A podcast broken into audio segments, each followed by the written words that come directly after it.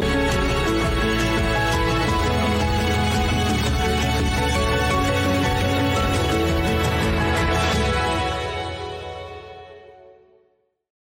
Hei, hei, salut! Sunt Vasti Cipcigan și suntem la Ski Live, un proiect al publicației Ski and Outdoor Magazine. Vă spun salut și vă spun la mulți ani! Suntem la primul episod anul acesta și cu acest episod începem sezonul 3. Deja am emoții și în acest sezon începem cu ski și terminăm cu live. Da, continuăm cu sporturile de iarnă până când? Până când va fi zăpadă și ne vom da. Suntem live pe Facebook, pe YouTube, așteptăm cu nerăbdare întrebările și comentariile voastre. Lângă mine, acolo, în spate, în spatele butoanelor, sunt ca de obicei Ada, Sorin, Andy Bibi, Alexandru, Radu și Traian. Vă salut pe toți, ne salut, ne salută și cei care ne urmăresc. Și pentru că suntem la început de sezon, haideți să recapitulăm puțin formatul emisiunii. În primul rând sunt invitații, cu ei ne vom simți bine în fiecare miercuri seara. În al doilea rând avem trei rubricuțe.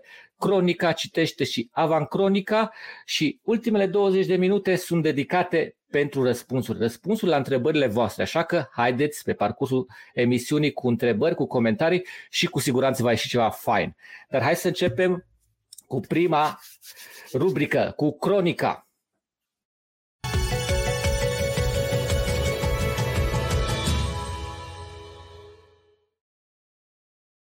Bun, și de ceva vreme, de câteva zile în România, petrecem nopțile la, la Eurosport pentru că se desfășoară campionatul mondial de schi alpin. Luna aceasta au început probele de combinat alpină și Frin a reușit să câștige medalia de aur. Podiumul a fost completat de slovaca Petra Vâlhova și elvețianca Michel Gisa. La băieți a câștigat austriacul Marco Schwarz, pe locul 2 a fost francezul Alexis Pinturo, iar pe 3 elvețianul Loic Meiard. Dar să revenim la fete. Prin victoria sa, Schifrin este prima americană americană care câștigă medalia de aur la combinat alpină după 1989. În 1989 combinat alpin a fost câștigată de Tamara Mechinei. Schifrin mai bate un record. Reușește să câștige șase medalii de aur la campionatele mondiale, prima sportivă la schi alpin din uh, Statele Unite care reușește uh, acest lucru. Dar Haideți să ne întoarcem la emisiune și să terminăm cu cronica.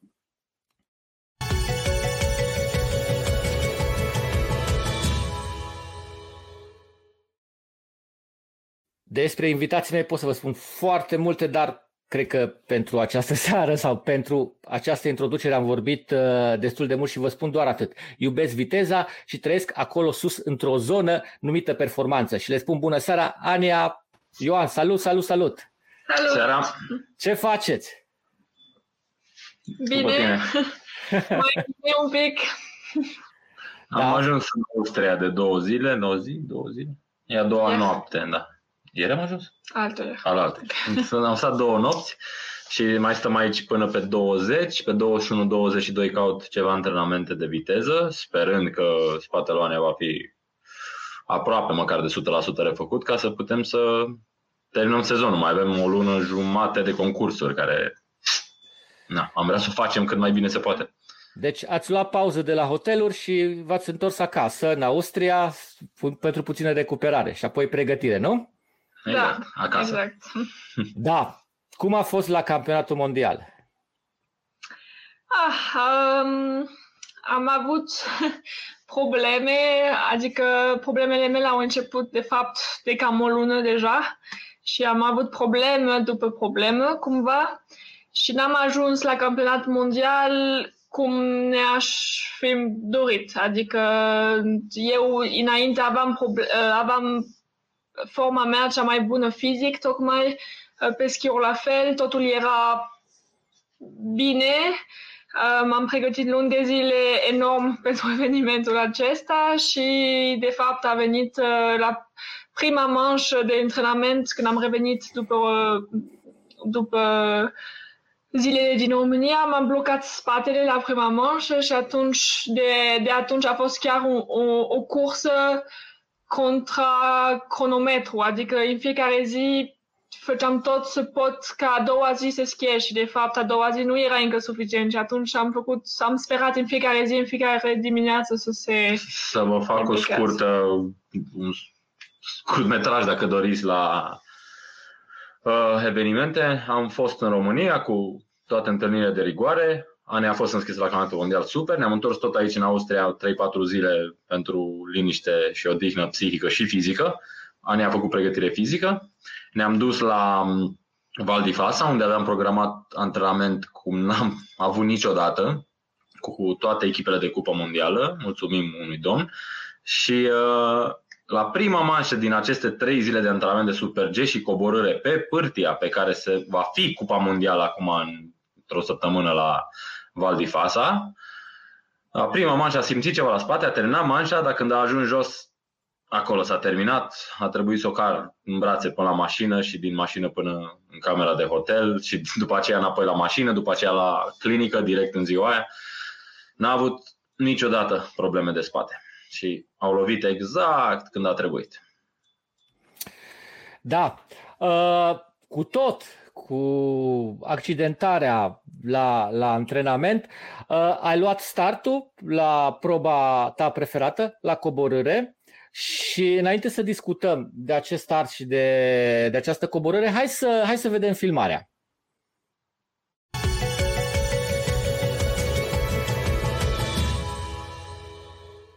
Originally born in France, but switching to the uh, uh, Romanian ski team, I think it was back in 2012. Mother, of course, a, a Romanian champion, her father, uh, a French ski racer as well.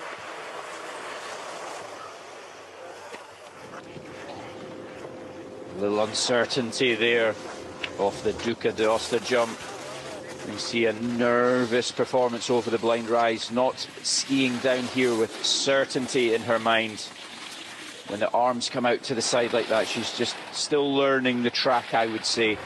Not fully confident in where she wants to put her skis.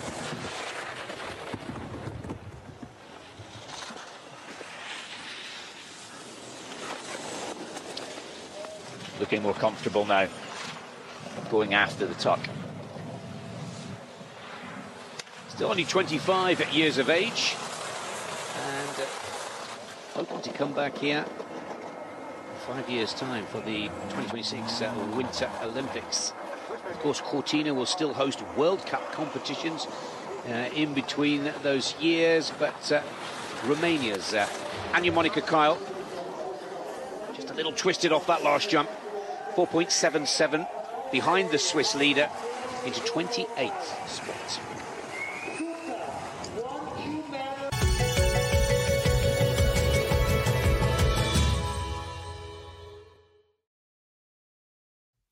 Da, uh, vreau să te întreb pe tine, Nică, ce, ce a însemnat să ia startul Ania la această, la această cursă? După accidentare, ce zile au urmat? Ce, ce ați făcut ca Ania să poată să ia startul la această cursă? După cum am spus și într-un comentariu pe Facebook, tot ce este omenește posibil. De la, am fost la clinic, am făcut și RMN, am făcut să vedem care e problema și dacă se poate reface. Mm. Am avut o serie de intervenții, să spun așa, nu intru foarte mult în detaliu, dar Ce ar fi interesant să știți e că la un moment dat n-am găsit doctor să ne facă injecția și la un moment dat Ania își făcea injecții singură cu Voltaren ca să, ca să nu mai fie inflamat, spre exemplu.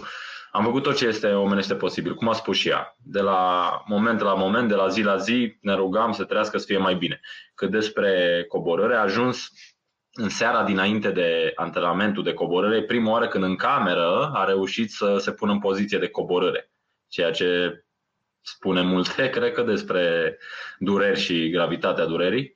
Iar um, la, sincer, în cele două mașe de antrenament și în mașa de concurs, în primul rând tot ce doream e să fie ok, să ajungă întreagă jos, așa, vedem noi după aia timpul și ce și cum la fiecare mașă de, și după mașă, inclusiv termin mașa și după aceea cu adrenalina poate nu simți durerea, dar după aceea o simți, da.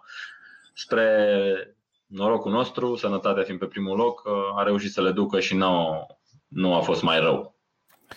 Noi ne bucurăm foarte tare. Noi am stat și chiar uh, sâmbătă am fost pe, pe pârte și comentam, uh, comentam coborârea, coborârea ta, Ania, cu băieții care erau și se antrenau acolo pe pârtie și toți au zis că, băi, chiar uh, aproape nu se vede că ai avut o problemă la spate. Cel puțin așa am văzut din exterior. Deci, oricum, felicitări, felicitări pentru că ai reușit, ai reușit să faci cursa. E foarte important acest lucru.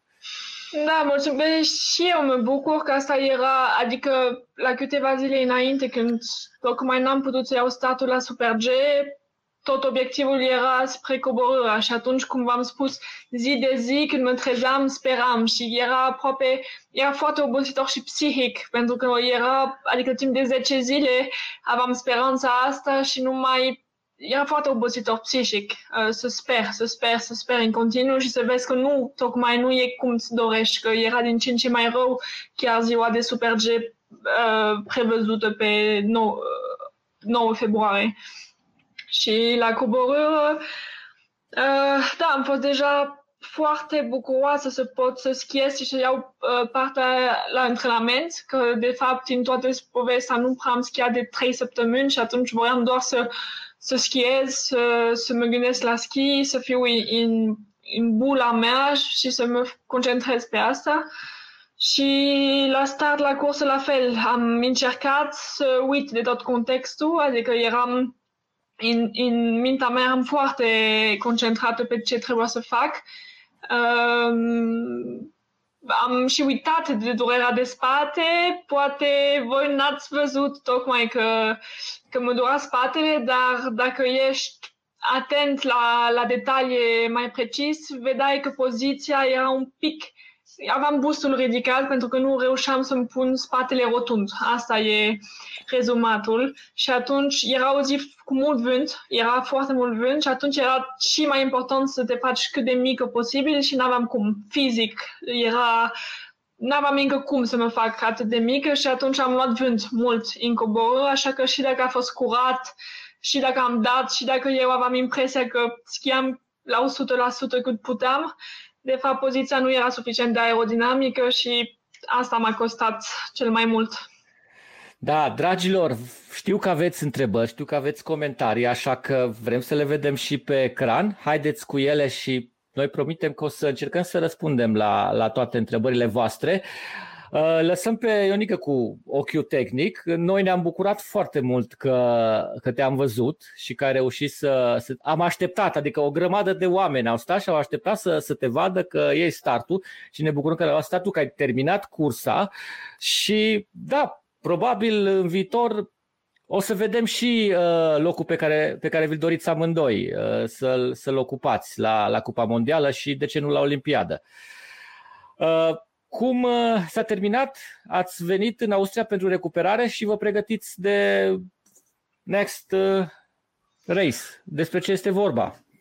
Da, avem uh, până în 20, după cum v-am spus, 21 vom fi aici cu recuperare fizioterapeut și tot ce reușim, în speranța că totul va fi 100% sau în cel mai rău caz din ce în ce mai bine. Și avem Cupa Mondială de la Val di Fasa de pe 23 până pe 28 uh, februarie, motiv pentru care nu putem participa la Cupa Transilvania. Scuze, Doru. Doru ne, ne ascultă și probabil și știe acest lucru, dar uh, știe că sunteți cu gândul acolo și ceea ce ați făcut voi pentru evenimentele pentru tine din România e foarte important. Uh, vreau să, vreau să vă întreb, uh, să povestim un pic de, de nebunia dinaintea campionatului mondial, pentru că foarte multe lume ne-a întrebat și probabil și, și pe voi v-a întrebat. Uh, cum, cum ați reușit să fiți acolo în primul rând, după tot, toate problemele care au apărut? Uh, dacă facem un pic așa, un mic rezumat, data de 18, mi se pare, v-ați trezit că nu erați pe listă sau știați dinainte? Pentru știam dinainte, știam dinainte, pe data de 18 a fost unul din termenele limită, să spun așa. Dar am vorbit cu Federația Internațională cât și cu organizatorii de la Cortina și ne-au permis cu excepția Ania, ca înscrierea să poată fi făcută mai târziu. Au înțeles de problemele noastre cu Forul Suprem. Um, toți știau problemele noastre cu forul suprem dinainte, inclusiv cei șeful cupei mondiale, oameni importanți din FIS, chiar au încercat să intervină și ei la un moment dat. Nu a fost, cum să vă spun, n-aș vrea să vorbim foarte mult despre asta pentru că okay. A terminat. Nu, vorbim, dar nu pot să intru atât în detaliu. Ce pot să spun e că s-a terminat, a fost, s-a rezolvat, a fost nevoie de foarte mulți oameni importanți și influenți din țara noastră ca să se facă dreptate într-un final. S-a făcut. Pe această cale le mulțumesc tuturor implicați uh, pentru acest lucru.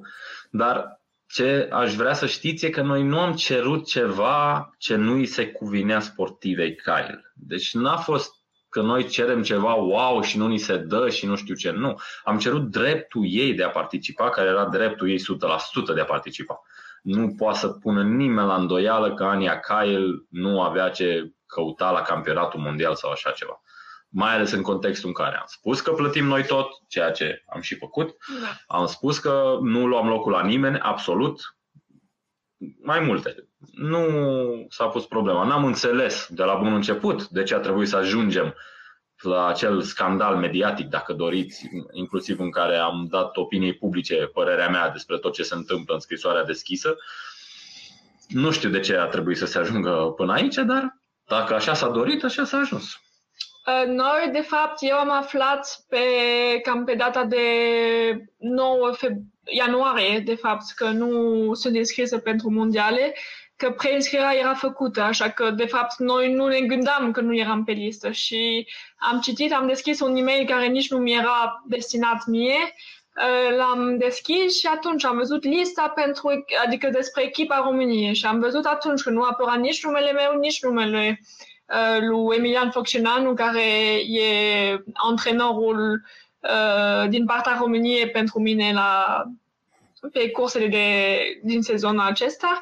Și atunci m-am speriat, am zis, nu prea e normal să nu apară numele meu. Și atunci uh, am făcut mai multe demersuri să aflăm ce se întâmplă și noi am sperat din data de 9 ianuarie până în data de 18 să se rezolvă cum trebuie. Adică amiabil. am făcut amiabil, politic, corect, absolut tot ce, ce trebuia să fie rezolvat până pe 18 și în data de 18, când am aflat și am văzut că de fapt nu se rezolvă, atunci am zis, gata, Orice. facem tot ce e posibil. Și atunci a început o, o bătaie foarte lungă și m-a costat și ne-a costat multă energie, asta pot să spun. Și bani până la urmă?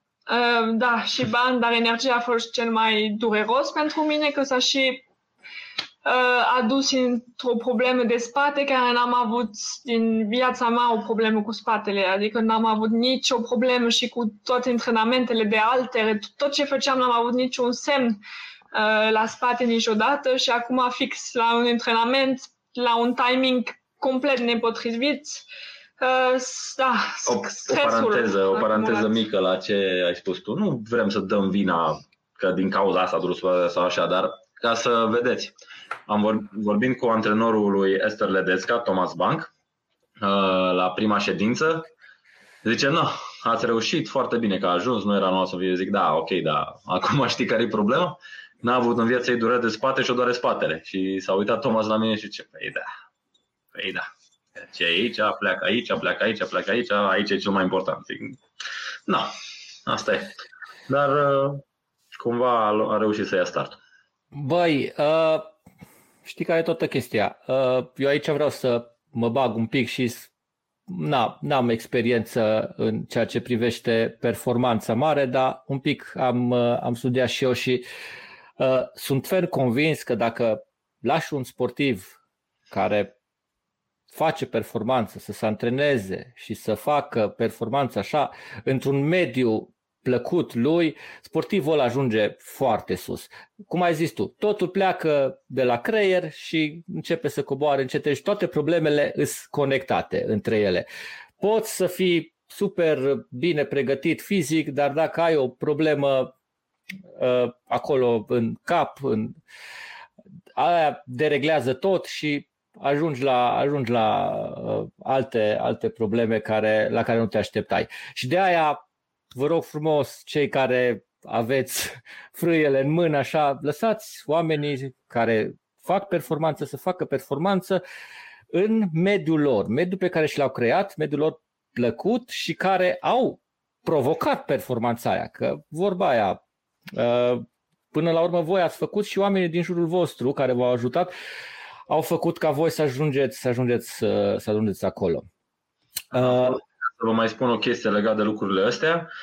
În fiecare an, de 2 ani de când lucrez cu Ania și de 3 ani dinainte, dar hai să vorbim numai de ăștia 2 ani, asta a fost cea mai mare problemă mă suna tatăl meu și mă întreba și cum e, cum merge pregătire, cum merge. Tata, totul e ca uns, e perfect. Avem antrenamente cu Ilca Stuiaț, avem cu aia, cu aia, cu aia, toate bune, bani avem în regulă, pa, pa, că am găsit apartament în Austria, ne-am descurcat cu pandemia pe tot unde am fost, am reușit să nu avem probleme.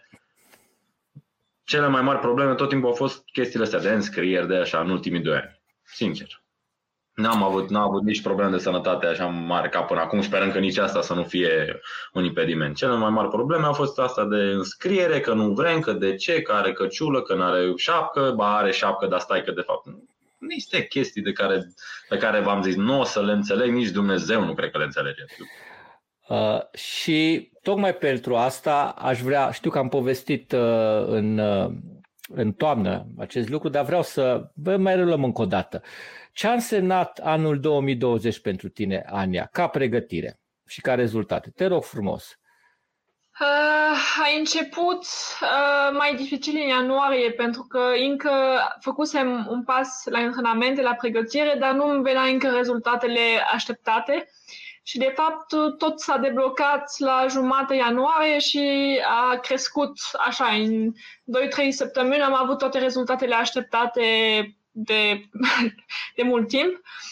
Am avut primul podium în Cupa Europei și s-a terminat sezonul pe locul nou la clasament general la coborâre în Cupa Europei, ce era și chiar neașteptat pe, pentru mine și pentru noi uh, anul trecut. Uh, și după aceea s-a terminat sezonul mai repede din cauza pandemiei. Am rămas în Slovenia să încep să pregătesc tocmai fizic uh, sezonul acesta.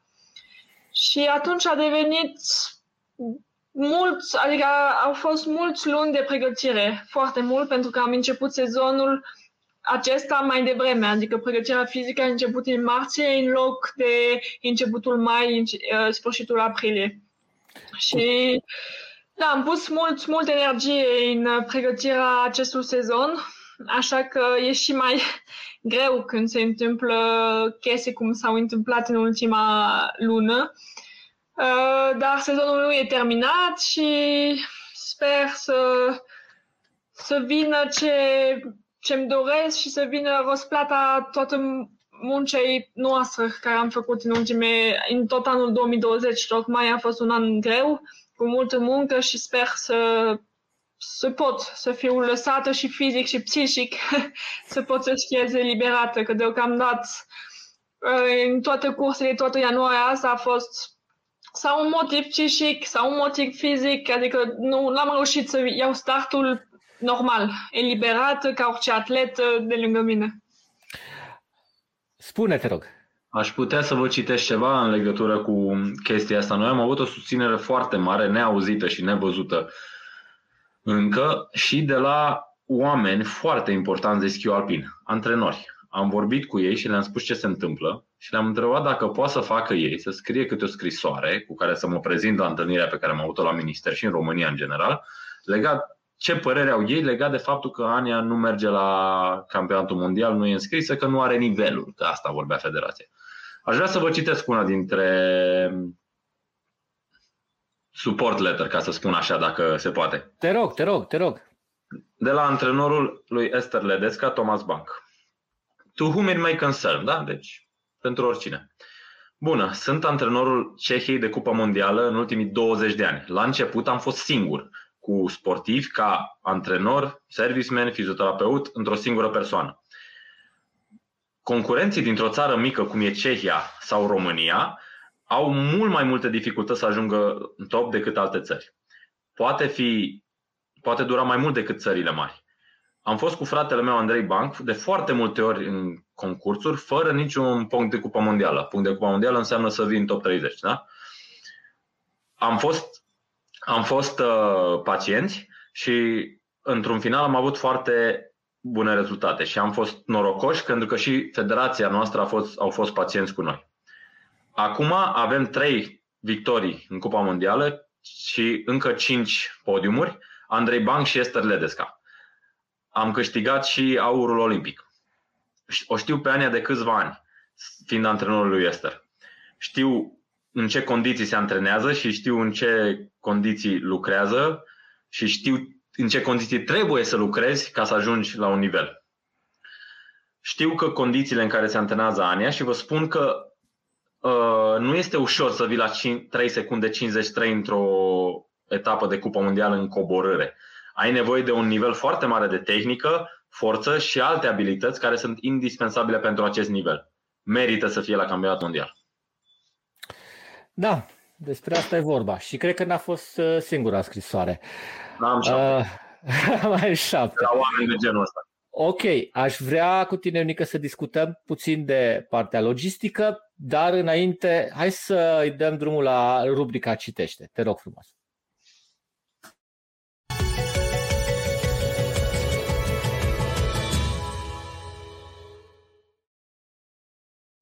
Dragilor, cum v-am obișnuit, la fiecare episod eu vă încerc să vă propun o carte de, de citit, o de lecturat uh, și în această seară am ales o carte care are legătură cu, cu invitații mei.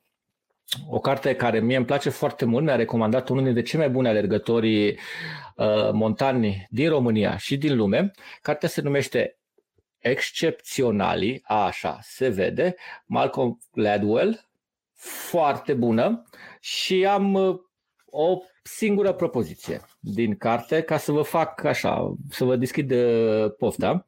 Exercițiul nu e acel lucru pe care îl faci când ajungi undeva, e acel ceva pe care îl faci când, ca să ajungi undeva. Da, vorbește despre cum să ajungi dintre un, dintr-un sportiv sau un om de performanță, un excepțional.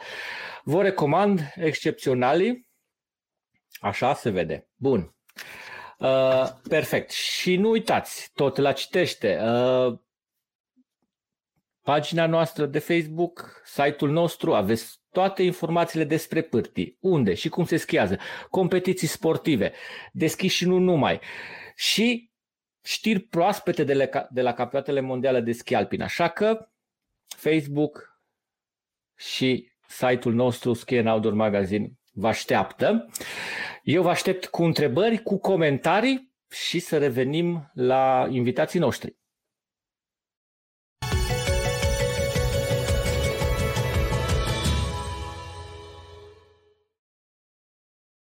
Ok, vreau să te întreb ce a însemnat din punct de vedere logistic anul 2020 pentru voi și început de 2021. O secundă înainte de toate, vreau doar să vă spun că mâine știți că avem o concurentă la campionatul mondial, da? Pe Maria Ioana Constantin, are numărul da. 72. 72 și pe, în, în momentul ăsta am vrea să dăm atenția și un pic spre ea și să o încurajăm, nu? Că suntem o da, echipă. Păi, eu, eu vroiam să fac avancronica cu tine la sfârșitul emisiunii și să ne zici la, la, ce, să, la ce să ne uităm în uh, următoarele zile. Vorbim și de uh, sportivii din România, dar înainte vreau să te întreb puțin despre partea logistică a anului 2020, început de 2021. Da, ca să vă faceți o idee, n-am ajuns în România acasă din septembrie. Nici de sărbători n-am fost acasă, nu vreau să spun de frica pandemiei, dar să evităm unele lucruri, să uh, stăm liniștiți în pregătire, să ne gândim la alte chestii. Logistic, ce pot să vă spun? A fost un an normal cumva pentru noi. Stațiunile sunt deschise pentru noi pentru antrenament, lucrurile au mers bine, spre foarte bine din punctul ăsta de vedere. Ne-am organizat cum am știut și foarte în regulă. Au fost nu prea am ce să comentez foarte mult logistic de. A, singurul lucru mai greu logistic pentru noi real a fost că de anul ăsta ni s-a impus ca să avem un antrenor care are carnet de antrenor din România, să fie cu noi la toate cursele, ori înscrierea nu se va mai face, ceva de genul. Și a, a fost mai greu logistic din punctul ăsta de vedere, pentru că a trebuit să uh, luăm pe unul din uh, unul dintre cei doi colegi ai noștri de la Corona, pe Emilian Focșeneanu sau pe Bogdan Barbu, au fost fiecare cu noi la toate cursele de până acum. Și a fost logistic din ce punct de vedere? Avioanele sunt foarte puține față de ce erau înainte, ocolurile au fost câteodată mari și asta e singura chestie logistică care într-adevăr a fost foarte greu de făcut până acum, ca să nu vă mai vorbesc de banii cheltuiți pentru chestia asta. Dar în altă ordine de idei, nu, a fost foarte în regulă. Ne-am descurcat uh, cu brio, să spun așa. Poți să ne povestești puțin de uh, ce înseamnă un buget pentru un sezon, pentru un sportiv în Cupa Mondială? De la ce țară? de la zi de mine și zi de da. Ica. Exact. Hai să vedem. Ania cheltuie undeva la 35.000 de euro? Spun rău? Cam așa. Cam așa, da. Undeva la 35.000 de euro pe sezon. Un sportiv de cupă mondială al Austriei este calculat fără antrenor, fără salariul antrenorului, doar lui și cei trebuie lui, undeva la 100 de mii. Uh, Ilka Ștuhăț are în permanență cu ea 3 sau 4 oameni, ceea ce este normalitatea pentru Cupa Mondială. Ania și cu încă o fată din altă țară mă au doar pe mine, unul în, unul în loc de 5. Adică vorbim de niște sume destul de semnificative ca diferență dintre noi și de aia și vorbeau oamenii ăștia, Thomas Bank și cine mai scris scrisori de că ei știu condițiile care trebuie să te antrenezi ca să mergi în Cupa Mondială și știu cum se antrenează Ania. La, și la lucrurile astea se refereau. Da, eu vreau să vă spun că după emisiunea trecută pe care am avut-o cu voi, după vreo oră jumate, Ionica mi-a trimis poză cum făcea schiurile, era în filmuleț. Deci el s-a dus să pregătească schiurile pentru, pentru a doua zi. Așa că, da, asta înseamnă, asta e o diferență. Uh, Ania, uh, banii, ai sponsor sau banii vin strict bani personali? Uh, am, un, uh, am sponsor și ajutorul de la club, Corona Brașov. Ok. Um, ambii, adică am un sponsor major, un alt sponsor mai Spune mic. cine sunt. Și da. uh, Specifice. Da, alors, sponsorul meu Da, da, mare da. este Tiab, Arată. uh, care este aici. și am clubul Corona Brașov. Tiab. Sunt uh, Și pe mână aici. Sunt uh, și al treilea sponsor e Thriller Modeling, care e ajutor de la unchiul meu, care are o, s-a deschis o, o asociație, o firmă de, în Franța despre modeling, să te exercezi înainte de o operație pe um, hartă, uh, pe hărt, uh, Pe inimă. pe inimă. Uh, Exact. Unchiul, uh, Și- unchiul Ania este medic cardiolog, să fac Da. o paranteză. Da, și Ok. atunci și el a vrut să mă ajute, m-a ajutat deja uh, anul uh, dinainte de Sochi, așa că au trecut mai mulți ani și atunci cu ăștia trei reușesc să mă acoper sezonului și doar cu ăștia trei, adică sunt uh, trei părți majore care dacă pierd unul m, aș avea mare problem, adică chiar sunt trei foarte esențial, esențial. Și m, tocmai cu ăștia trei acoper ăștia 35 de mii care uh, le-a spus Ionica Cu înainte. acești trei sponsori, cu acești 35 de mii, reușim să ne apropiem câteodată de ceea ce fac uh, cei mai cei din Cupa Mondială. Am avut, am reușit să prindem multe antrenamente, sau multe, nu chiar multe, am avut reușit să prindem câteva antrenamente comune cu ei. Vă dau un exemplu acum la Val di Fasa, fără să vorbim de masă, casă și așa. Acea manșă în care Ania a ieșit cu a durut-o spatele a costat 270 de euro, pentru că stațiunea nu era deschisă decât pentru noi și atunci au zis, echipele mari plătesc 450 de euro de echipă, echipele mici plătesc 268, mă rog, 270 de euro de echipă. Iar Ania, cum a făcut o singură manșă, nu a avut nimeni milă că Ania a făcut o manșă, de fapt. Da. Și atât a costat, cea mai, i-am zis că a fost cea mai scumpă manșă din viața ei. da. Așa e. da. Astea să... Mă bucur că ai sponsor și mă bucur că reușești să, să faci jos de banii ăștia ca să, ca să fie acolo. E foarte important. Că altfel, da. Și sper ai să vină și alții. Da, nu e ușor. Uh, nu e ușor să găsești oameni care chiar îi, cred că le pasă de sport în general. Și toți ăștia sponsori care sprijin sportiv sunt majoritatea fan, adică sunt fan de sportul acesta. Adică Tiab era uh, președintele acolo care era foarte fan de schi alpin și așa a vrut să mă ajute.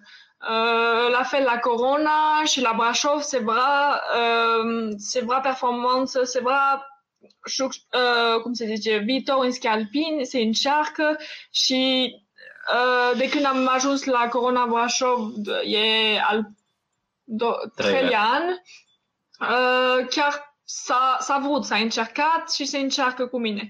Așa că am, sunt foarte norocoasă cu ei pentru că fără ei nu se putea nimic și da, nu pot să le mulțumesc suficient. Uh, și pentru că ai spus de Corona Brașov, ai spus de performanțe, Unica mai devreme a spus de, de sportivii noștri la Cupa Mondială. Hai să povestim un pic ce, uh, unde e schiul alpin în România și spre ce, cum, cum merge mai departe. Uh, ce se face în ultimii ani? S-au făcut mai multe, ați observat mai multe inițiative spre, spre performanță în schiul alpin în România? Uh, am observat că eu, am observat că ce am observat în România e că se fac din ce în ce mai multe concursuri de copii, ceea ce este încurajator. Dar uh, cât despre cât despre ce, fac, ce face lumea la nivel de performanță în România, nu pot să mă exprim foarte bine pentru că nu sunt în țară, nici eu, nici Ane, nu suntem în țară foarte mult, nu vedem fizic ce se face.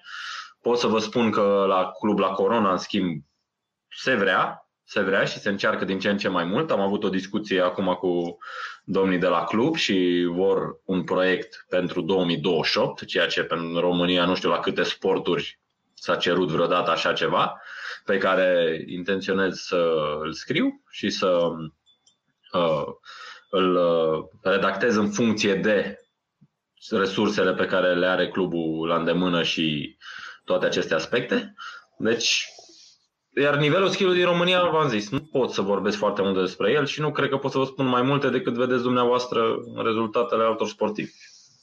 Dar Eu... sunt 2-3 indivizi care, la junior deja, care merită atenția noastră și la copii mereu se poate face ceva, bineînțeles. Ania? Da, vreau să spun că uh, sunt oameni care chiar le-am cunoscut și le-am văzut, care încearcă și vor și se zbat și fac tot ce pot, dar din altă parte sunt și piedici. Uh, să fie logistic, să fie de oameni, să fie, nu, mă, nu o să intru în detalii, dar sunt alți piedici mult mai mari decât uh, dorința unii. Și atunci, deocamdată, progresul și, și da, progresul s-a văzut prea, prea puțin, din păcate, din cauza asta, tocmai, și sperăm ca în anii viitor toate piedicile astea să fie reduse și atunci ca copii, pentru că revenim la asta, ca copii să pot beneficia de un anturaj și un context mai favorabil care le vor putea ajuta să meargă în străinătate, să fac, să cobor uh, punctele FI sau rezultatele la internațional mai mari decât uh, a fost până acum și sper chiar pentru copiii care le văd că se zbat zi de zi, pentru părinți care chiar le ajut și pentru tocmai acest indivizi care chiar vor și speră în, în schi alpin să, să fie câteva schimbări care vor ajuta mult. Trebuie să mai menționez că la Brașov, în momentul ăsta, este Fish Children Trophy, da. care al treilea an consecutiv este foarte un concurs de organizație fantastică, în sensul că noi în Cupa Europei nu avem câteodată uh, genul ăsta de organizare atât de bună, inclusiv cu panou jos la sosire, să-ți vezi timpul, câteodată la Cupa Europei trebuie să ne uităm pe telefon, pe live, să vedem pe ce loc suntem după cursă, dacă puteți crede așa ceva. Iar oamenii care organizează acest trofeu chiar încearcă și chiar își doresc. Dar, după cum a spus și Ania, sunt la un moment dat anumite piedici și anumite lucruri de la anumiți alți oameni care na, nici ei nu știu dacă știu ce fac, dar ideea este că se încearcă. Sunt oameni care încearcă, iar dacă toți acești oameni ar fi și am fi, pentru că noi facem parte din acest uh, areopag, să um, lucrăm împreună, să încercăm să formăm ceva, sunt sigur că va merge bine. Sunt convins că um, acum, împreună cu noul primar al Brașovului, împreună cu domnul Octavian Murariu, uh, împreună cu Comitetul Olimpic, împreună cu alți oameni decisivi din țara noastră, se vrea ceva real pe sporturi de iarnă. Dacă acesta va fi un moment zero pentru schiul românesc să ajungem să însemnăm ceva real în schi și nu numai schiul alpin, vorbim să zicem și de biatlon și de că sunt cinci discipline pe care le avem în sportul de iarnă totuși și pot fi și mai multe. Dacă acesta este un moment zero, ne bucurăm că suntem aici să ajutăm la construirea lui. Da, uh, cum zicea, din punctul meu de vedere, schiul este un sport de masă practicat de milioane de români, milioane. Deci eu văd cei pe pârtii în fiecare săptămână, nu în weekenduri, în fiecare zi, în fiecare zi.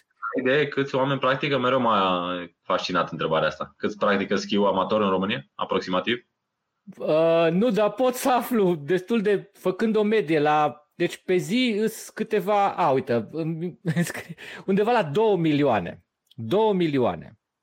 Deci îți dai seama ce înseamnă asta. Care practică 2 milioane de oameni, adică 10% deci, din populația țării, mai mult un pic. Pe eu chiar ce... uh, și anul ăsta, și, adică sunt foarte surprinsă tot timp de ce reacție poți și pe Facebook, de altfel, acum și posta cu, cu filmarea. Uh, m-a, m-a încălzit tot timp inima să văd de fapt oameni care doar sunt fan de ski și care chiar sunt super bucuros când văd tocmai că au o participantă la, la o, o cursă de acest nivel care nu e ușor accesibil. Și chiar mai încălzit inima să văd câți, câți oameni sunt fan de ski și nu le știam neapărat sau nu, da, nu, nu mă dădeam seama înainte cât de mulți oameni uh, urmăresc schiul și tocmai și vă mulțumim și pe ski outdoor pentru că avem nevoie de promovarea asta pentru că mulți schiori de fapt nici nu știau, habar nu aveau că de fapt e cineva care se zbate acolo cu cei mai buni. Uh, avem nevoie de promovare, nu e ușor, nici noi nu suntem cei mai buni la asta, adică într-adevăr sunt unii care au uh, genetic ceva, să zicem, cu rețele. Noi nu suntem neapărat cei mai buni la asta, dar încercăm ce putem și avem nevoie de tot fel de ajutor să mediatizăm cât putem sportul acesta pentru tocmai, da, să, se, să fie din ce ce mai bine. Da, și pe lângă faptul că e un sport de masă, acum în România are și tradiție în România. Deși se zice, bă, schiul nu e cu tradiție. E cu tradiție. Noi am avut pârtie olimpică prin 41. În 48 la Borșa trebuia să țină Olimpiada de iarnă. Dacă nu era războiul, se ținea Olimpiada de iarnă la Borșa. Pârtea acum se va reface. De-aia îi spune pârtea olimpică. Așa că există și tradiție, e și un sport de masă. Cred că trecerea de la copii la junior, dacă s-ar face mai ok, am avea o masă, să zicem, de fantastică de, de performeri în, în schi. Pentru că se dezvoltă. Domenii schiabile sunt foarte profitabile și se dezvoltă. Sunt foarte multe și au crescut ca număr, ca calitatea zăpezii, ca, ca tot. Ca și kilometri. Nu avem sute de kilometri încă într-un anumite domenii, uh, dar se fac, se fac cât mai multe. Și eu cred că în câțiva ani, cum ai zis tu, hai să zice că nu e chiar punctul zero, dar mergem spre bine.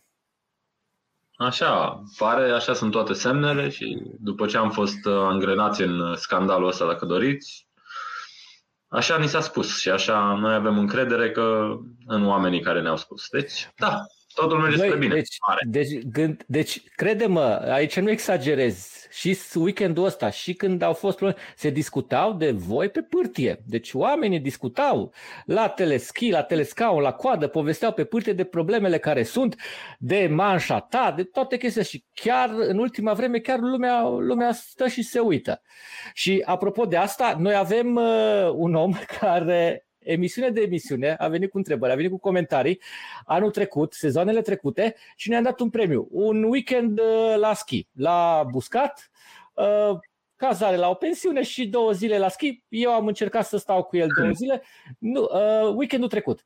a fost, am fost cu el. Uh, n-am reușit să stau toată ziua cât de lungă, dar am câteva ore am reușit cu el.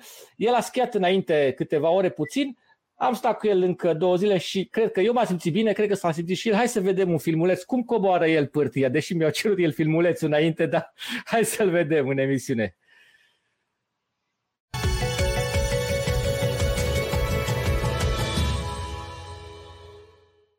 Ok, în fața mea cu scris galben și roșu este Florin. Florin este câștigătorul nostru la Outdoor and Ski Live emisiunea de miercuri seara. El a câștigat un weekend la Băișoara, l-a buscat un weekend la ski. Este a doua zi deja. El a mai schiat înainte, dar am folosit aceste zile pentru perfecționare. Hai să vedem cum se vede și din față. Puțin. Atât.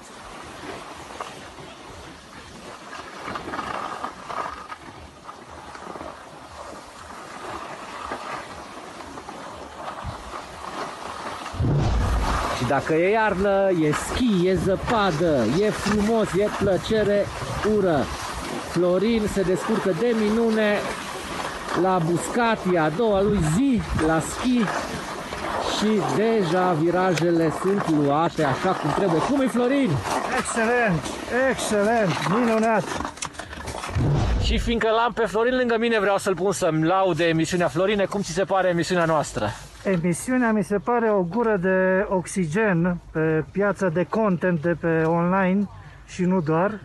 Mi se pare foarte instructivă și conține, adică este pentru toate gusturile, nu doar pentru ski sau cățărat sau tot ce ține de outdoor. Mi se pare super profesională, minunat. Recomand la toată lumea să se uite. Ok, Merită. și cum a fost weekendul ăsta pentru tine? A fost excepțional, excepțional. Am învățat să mă mai împrietenesc mai tare cu zăpada. A fost super, super, minunat, vreme excepțională, foarte fain. Dragilor, haideți la schi, haideți la zăpadă să mai profităm încă de iarna care pot să zic acum că a venit din nou. O zi faină și ne vedem la schi. Suntem la schi.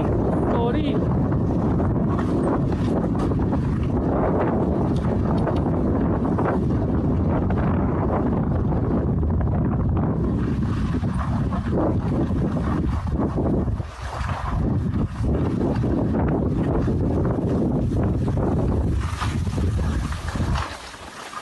Ești ok? Da, da.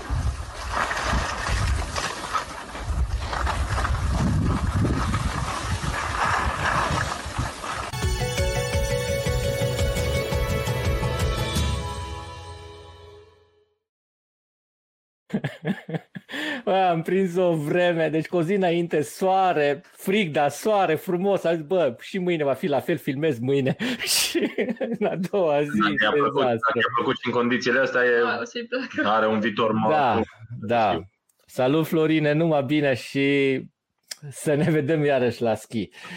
Ok, uh, uite-te, ne apropiem de sfârșit și aș vrea să facem avancronica, să o facem împreună Uh, să ne povestești un pic ce urmează la campionatele mondiale, dar înainte să, uh, să, să avem uh, sigla cu Avancronica, te rog.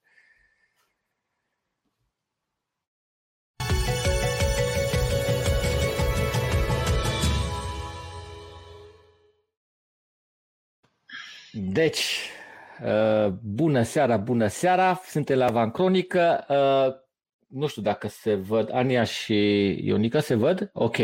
Și împreună cu ei povestim ce putem vedea în următoarele zile la campionatele mondiale de schi alpin. Vă rog frumos. Ce? Spune. Hei, mai rămân probele de tehnică, adică uriaș și slalom. Uh, Interesant, avem și noi, uh, o să avem și noi o fată în probe tehnic și un băiat, așa că România va fi prezent. Mariana Constantin și Alexandru Ștefănescu, amândoi la CSA Steaua. Salutări lor, Andrei Silaghi. Și da, programul va fi, adică e tot timpul sunt curse foarte, sunt curse de medalie și atunci înseamnă că sunt curse de o zi și pot să fii surprize cum au fost tocmai în cursele precedente și da, fan de ski, iubitor de ski, sunt foarte, curse de medalii sunt tot timpul interesante până la sfârșit și nu, nu prea ai timp să te plictisești. Ok, uite, avem o întrebare. Uh, Cupa trans- în federație, acum ca antrenor federal, este un fost sportiv de performanță, Alexandru Barbu. Ce părere a avut acesta despre faptul că federația a scos-o pe Ania de pe lista sportivilor care participau din partea României? Am vorbit cu uh, colegul Alexandru Barbu la vremea aia, l-am întrebat dacă este adevărat, nu știa în momentul ăla. S-a interesat, mi-a spus că da, am luat foc, într-un fel, și l-am întrebat, spune-mi atât, te rog, ți se pare normal ca Ania să nu participe la campionatul ăsta mondial? Iar el mi-a spus, nu pot să mă exprim. Atât. Atât. Deci okay. nu să vă zic altceva. Dacă poate ați vorbi okay. cu el, poate știți dumneavoastră mai multe. Nu? Ok. Sunt doar... Uh, uh, da. Da. Sunt doar întrebări. Uh, dacă mai sunt întrebări, rog pe colegii mei să pună întrebările.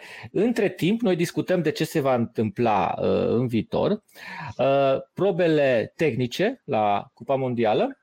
Avem la Brașov FIS Children Trophy, de care, de care ați amintit. Uh, și un super spectacol la Râșnov. În 18-20 februarie avem Cupa Mondială de Sărituri cu schiurile. Și sunt trei competiții uh, la Râșnov, fete, băieți și o etapă uh, de echipe, pe echipe mixte. Uh, foarte interesant, este o premieră etapa de echipă mixtă la Râșnov, dar foarte mișto că se ține o etapă de Cupă Mondială la noi. Eveniment organizat de Federația Română de Schi Biathlon. Tot la acest sfârșit de săptămână avem Oslea, freeride pur și simplu. Toți cei care fac freeride în săptămâna asta se îndreaptă spre Oslea. Cred că e evenimentul la care se termină înscrierile în câteva secunde în fiecare an. Dacă nu prinzi primul minut, la revedere. Și până uh, la Oslea avem o întrebare. Cornelia Pop Secară. Orice sportiv care face performanță și mai ales care își dorește acest lucru ar trebui susținut la maxim. În ziua de astăzi, a, doar un comentariu. Uh, este trist că statul român nu încurajează acest lucru. Eu zic că va încuraja acest lucru și statul uh, român. Important este să ne facem văzuți, auziți și lumea să știe uh, de acest, de acest lucru. Cum am încercat de altfel. Să știți că până la urmă vorbeam cu Ania după ce s-a terminat toată nebunia asta cu scrierea și a fost făcută, am zis, Ania, bine, până să aibă problemele de spate, din păcate, zis, Ania, până la urmă chestia asta ți-a făcut, ne-a făcut sau ți-a făcut că tu ești sportiva mai rău, mai mult uh, bine decât rău, pentru că acum am captat, din păcate, cu un scandal și nu cu altceva, atenția din nou un pic asupra schiului alpin, că câteodată am văzut multe publicații care n-au scris și am vorbit cu multe publicații acum care n-au spus nimic niciodată despre sportul efectiv, dar uh, când a fost vorba de un scandal, au scris. Deci, na, până la urmă, tot rău spre bine, nu? Uh, eu nu cred, acum, cred că aici un pic de contrazic, nu cred că v-ați făcut cunoscuți cu un scandal. Uh, a, a fost o stare de moment, a fost un moment, a fost o, nu pot să zic o întâmplare, o chestie care se întâmplă și care pur și simplu a ieșit pe mediul online, pe, la televiziune în, în, și lumea, lumea a văzut ce se întâmplă. Doar atât. Cred că scandalul a fost provocat mai mult de noi, cei care am comentat în spatele uh, știrilor uh, care au apărut în mediul online. Inclusiv voi, ați fost un mare ajutor și faptul că, că degeaba am făcut eu o scrisoare deschisă, degeaba am vorbit dacă lumea nu se coaliza cumva împreună cu noi, ceea ce ați făcut și Vă mulțumim pentru asta. Nu neapărat că ne-am făcut mai mult cunoscuți, ci că am, s-a dus atenția un pic și la oameni care nu se uită la schi alpin, n-au auzit niciodată, dintr-o dată au văzut că e o problemă în schi alpin. Și nu e neapărat uh, un lucru ideal, dar e o atenție în plus. Poate mai vine un sponsor în plus, poate cine poate ști. Mai, uh, nu, știi care e toată chestia? Că nu, av- nu aveți stadioane care să vă urmărească live, dar sunt foarte, foarte mulți oameni care încep să urmărească schiul și devine, devine interesant pentru mulți, pentru mulți oameni. Așa, uite, uh, Dana Kyle, ai toată susținerea colegilor mei instructori de schi din Sinaia, cărora li se adaugă cei din Azuga. Poiana Predeal, care te salută cu mult drag. Postele tale sunt afișate la Iov, la loc de cinste în telecabina 1400 la Sinaia și la Mioara în Valea Dorului. Da. Eu oricum vreau să țin mult să mulțumesc toată lumea care mă susține, care tocmai uh, vorbesc de noi, uh, ne susțin, adică foarte, cum să zic, uh, foarte sincer. Și tocmai toate, cum am spus înainte, toate postările care le-am făcut și unde am văzut o, o, o multitudine de susținere, e, chiar le văd pe toate și le, le apreciez pe toate și mă ajut mult. Mă ajut, ajută mult un sportiv să vezi câtă lume uh, ține și câtă nu te simți singur. Adică nu te mai simți singur și nu te simți singur în bătaia asta, că e o bătălie totuși, mai ales pentru noi, națiuni mai mici și cu atâta piedici. Adică e, e chiar o, o, o, o bătalie foarte lungă, mare, care durează ani de zile și toți comentarii ăsta, unul după altul, sunt, te încălzesc inima, chiar mult. Uh, da, tu, uh, Ace Marta ne spune că s-a scos vacanța din februarie. Păreri, sincer, nu știu, acum m-a luat pe nepregătite și cred că și pe voi cu vacanța. Eu nici nu știam. Uh, nici, nici, nu, nici nu știam. Nici nu știam de chestia asta așa are dreptate în sensul că nu, eu nu știu că s-a, s-a renunțat la asta, dar într-adevăr în februarie în toate țările e o vacanță mare de, de tot, tocmai pentru că în decembrie, din păcate, ultimii ani au fost fără zăpezi, nu doar în România, dar și în alte țări. Și în februarie, da, știu că în general e, sunt mulți, mulți oameni. Uh, e cel mai ce vreau, să vă, ce vreau să vă spun și celor care ne scriu acum, uh, e, ideea este că e foarte important ca să uh, lăsăm loc copiilor să practice acest sport și să promovăm acest sport și sporturile de masă și pentru aceasta noi l-am invitat pe domnul ministru și la început de martie o să fie la noi în emisiune, domnul ministru al sportului și vom discuta toate problemele și aveți timp să vă gândiți la întrebări pentru dânsul, pentru că uh, vom discuta despre sportul de masă și despre ce înseamnă susținerea, să spunem așa, a autorităților pentru practicanții sporturilor de masă uh, și de arnă și de vară și uh, pentru sportivii de performanță ce înseamnă susținerea autorităților. Așa că, la început de martie, pregătiți-vă întrebările, noi încercăm să facem o emisiune foarte interesantă pentru voi. Ok, uite, Ania, ai o întrebare. Ce te-a făcut să iei startul la coborâre știind că nu ești, ești 100% recuperată? Uh, uh, problema, cum am spus, e că a durat cam 10 zile unde zi de zi mă trezeam cu speranța mare că deodată ies din pat și o să mă simt bine. A fost foarte uh, obositor psihic, adică mă simțeam foarte obosit să tot sper, să sper, să sper, să sper. Super G-ul, din păcate, a trebuit să renunț pentru că nu eram încă capabilă fizic capabilă să mă cobor în poziție de uh, viteză, adică să fac spatele mai jos, să mă plec. Nu, nu eram capabilă fizic. Uh, după aceea, la coborâ, n-am, adică am sperat până la, până la capăt și când am reușit, cum a zis Ionica, să mă plec în poziție de, de coborâre în cameră, m-am zis gata, înseamnă că pot fizic să mă plec. 100% știam știam că nu eram, adică știam că trei săptămâni am schiat, știam că fizic era totuși teama asta că se va întâmpla din nou în traseu sau că vor face o mișcare care nu, nu mă va lăsa să continu manșa. Da, eram și încrezătoare în, uh, forțele mele uh, să schiez, să fac o manșă inteligentă, adică să schiez cum știu tehnic, tactic. Uh, am ajuns la un nivel unde chiar știu să, să păstrez sub picior, uh, cum se zice, știu să da, să fac o marșă cum trebuie, dar nu prea mult și nu să iau un risc prea mare. Uh, din păcate, m-a luat ca secunde, adică puteam să fac o performanță mai mare dacă eram în condiții mai bune, dar cred că pe momentul de față era deja un, un uh, uh, am, am invins deja să fiu la start, adică era deja neașteptat, era, era un miracol, nu, nu mă mai așteptam deloc și la, am vrut, am vrut să era coșmarul să plec de la campionate mondial fără să iau niciun start. I-am spus adică Ani era... la un moment dat, de fapt nu, nu ți-am spus ție la un moment dat, dar în fiecare zi mă gândeam, bă, ar fi mai bine să facem bagaje, să plecăm, adică, la, la, la, dar am, sper, am sperat până ultima clipă că vom reuși să facem ceva. Am sperat, știam că nu, dar ziua de cobor chiar la start nu m-am gândit deloc la probleme de spate, m-am gândit doar la ce, ce trebuie să fac, dar din păcate creierul, cum am spus într-o postare, câteodată și dacă vrei nu te lasă. Adică eram, știam ce s-a întâmplat fizic, corpul meu avea reacție, nu puteam să mă să cobor cât mai jos puteam încă, dar eram suficient, mă simțeam suficient de bine să pot să iau startul și asta pentru mine a fost deja deja o bătalie cruntă să ajung până la start acolo și atunci a fost doar...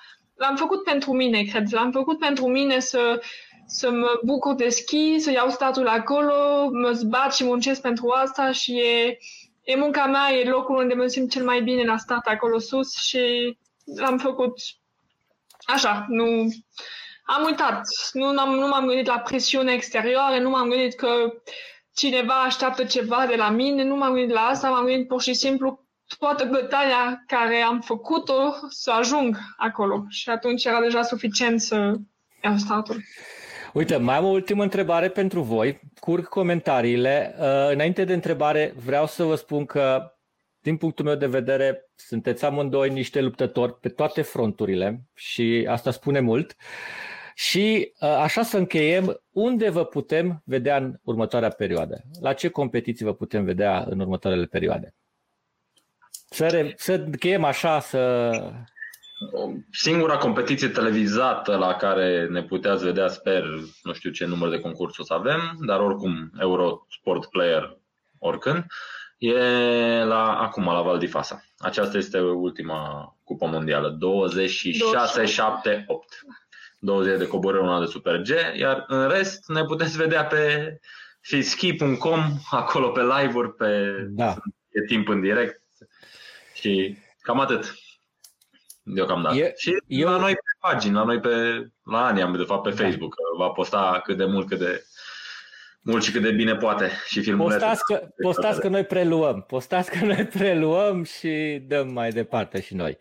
Eu vă mulțumesc tare, tare mult pentru această seară, recuperare rapidă și totală și să ne auzim, să ne vedem și să faceți ceea ce vă doriți voi să faceți. Vă mulțumim foarte mult pentru invitație, ca de obicei, și sperăm să ne mai vedem, nu? Da, cu siguranță, cu siguranță. Da. Și cu, da, cu un spate mai bun și un rezultat care îl sperăm de mult. Vă mulțumesc tare mult.